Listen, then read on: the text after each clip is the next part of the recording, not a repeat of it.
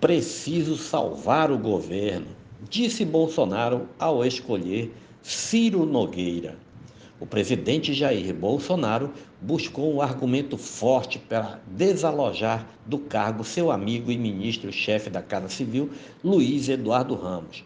Usou a mesma explicação para tomar do poderoso posto Ipiranga do Planalto o ministro da Economia, Paulo Guedes, um pedaço de sua pasta. Preciso salvar o governo, disse Bolsonaro aos assessores quando revelou que chamaria o presidente nacional do PP, senador Ciro Nogueira do Piauí, para o comando da Casa Civil da Presidência da República. A entrada do senador provocou a mais profunda mexida no governo desde a posse de Bolsonaro. Ciro Nogueira não tem a popularidade do ex-juiz Sérgio Moro, que foi demitido do Ministério da Justiça, mas o senador comanda o maior partido do Centrão, grupo de legendas de centro e de direita que dá as cartas no Congresso. O Centrão deu sustentação a todos os governos desde o fim da, da ditadura militar. Nas vezes em que rompeu, o presidente da República acabou sofrendo impeachment. Foi o caso do hoje senador Fernando Collor de Mello, do PROS de Alagoa, e da petista Dilma Rousseff. E hoje, uma ameaça real de que isto ocorresse com Bolsonaro no momento em que ele enfrenta a CPI da Covid no Senado.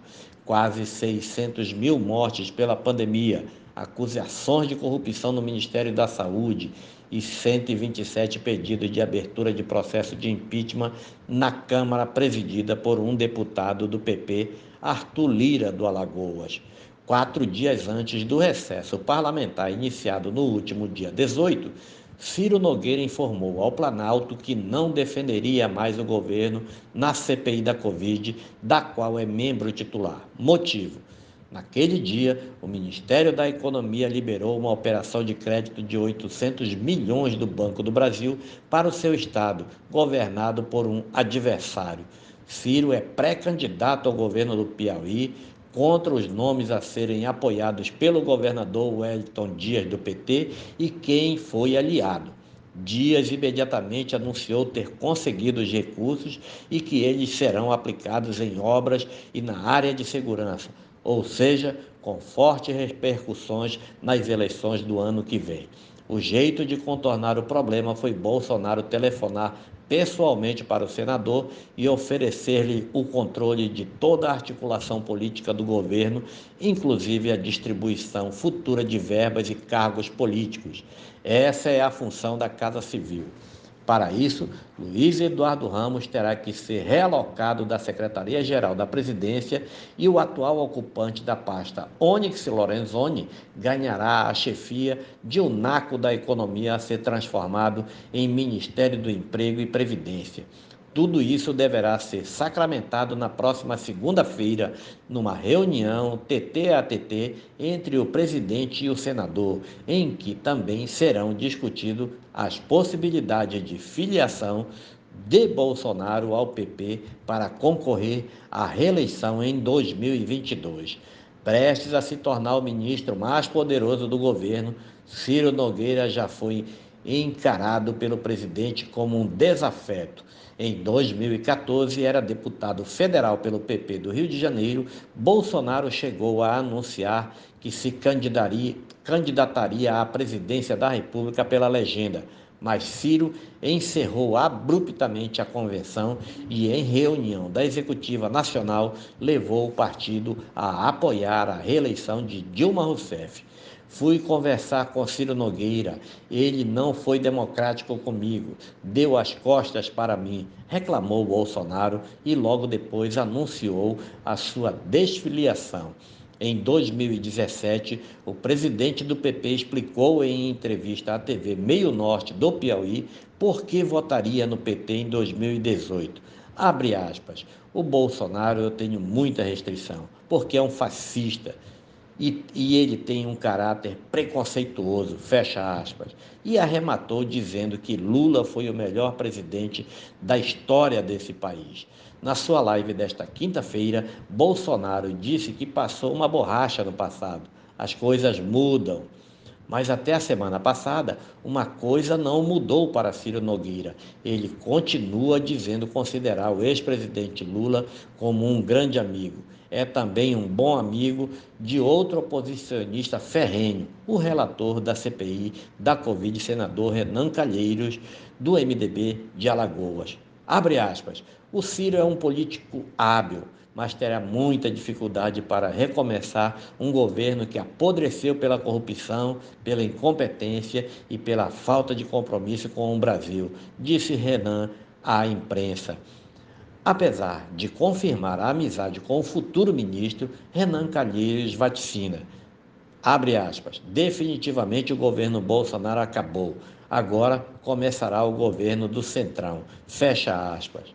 Outro amigo de Ciro Nogueira, no entanto, não tem a mesma opinião do senador MDBista sobre o futuro do governo Bolsonaro. Embora tão oposicionista quanto Renan, o ex-presidente da Câmara, Rodrigo Maia, que está no Patriota, afirmou em entrevista à CNN, abre aspas, o Ciro Nogueira é muito competente, muito articulado. Acho que o governo marcou um gol, fecha aspas. Colegas de velhas caminhadas matinais com o futuro ministro, Maia afirma que a nomeação reduz as chances de um impeachment de Bolsonaro a zero. De fato, enquanto os votos do Centrão forem mantidos a favor do governo, será impossível a aprovação do impeachment no, do presidente. A dúvida é quanto à permanência desses votos no longo prazo o Centrão costuma cobrar caro pelo apoio. As especulações em Brasília são de que o grupamento já abriu guerra por espaços com a área militar do governo no episódio de vazamento de pressão do ministro da Defesa, general Braga Neto, pela aprovação do voto impresso.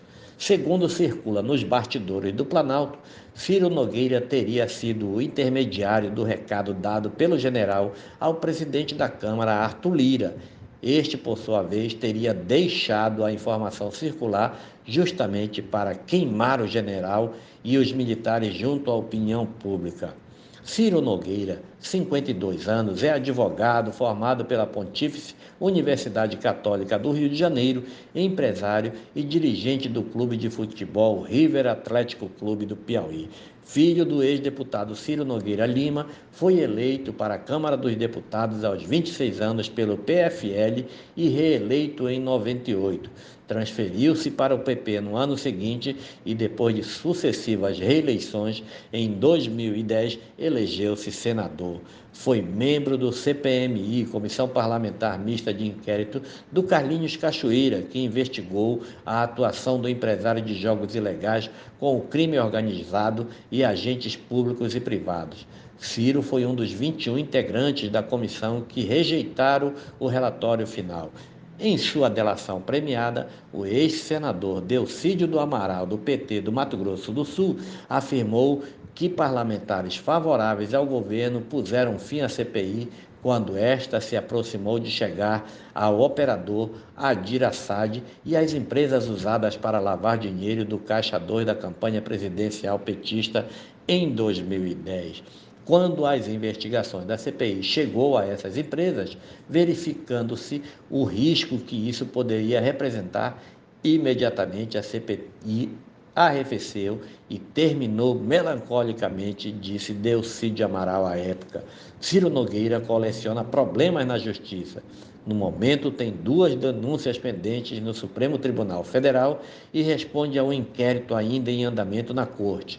São casos resultantes da Operação Lava Jato e tramitam desde 2017. Na primeira denúncia, ele é acusado de receber 7 milhões e 300 mil reais da Odebrecht em troca de apoio político a causas de interesse da construtora. A acusação apresentada pela subprocuradora Lindora Araújo, muito ligada ao Procurador-Geral da República Augusto Aras, ainda não foi avaliada pelo relator da Lava Jato, ministro Edson Fachin. A segunda denúncia acusa o senador de obstruir as investigações sobre supostas organizações criminosas formadas por integrantes do PP. Ele teria atuado para dissuadir uma testemunha e alterar depoimento prestado à Polícia Federal. Já há dois votos na segunda turma do STF para receber a denúncia, mas o julgamento iniciado em 2018 foi suspenso por um pedido de vistas do ministro Gilmar Mendes. Há ainda um inquérito em andamento no STF que apura suposto recebimento de propinas paga pelo grupo JIF em troca de apoio do PP à chapa Dilma Rousseff e Michel Temer em 2014, além de recebimento de vantagens indevidas em troca do rompimento da legenda com o governo petista para o impeachment de Dilma Rousseff em 2016. Esse é mais um podcast do site newsrondônia.com.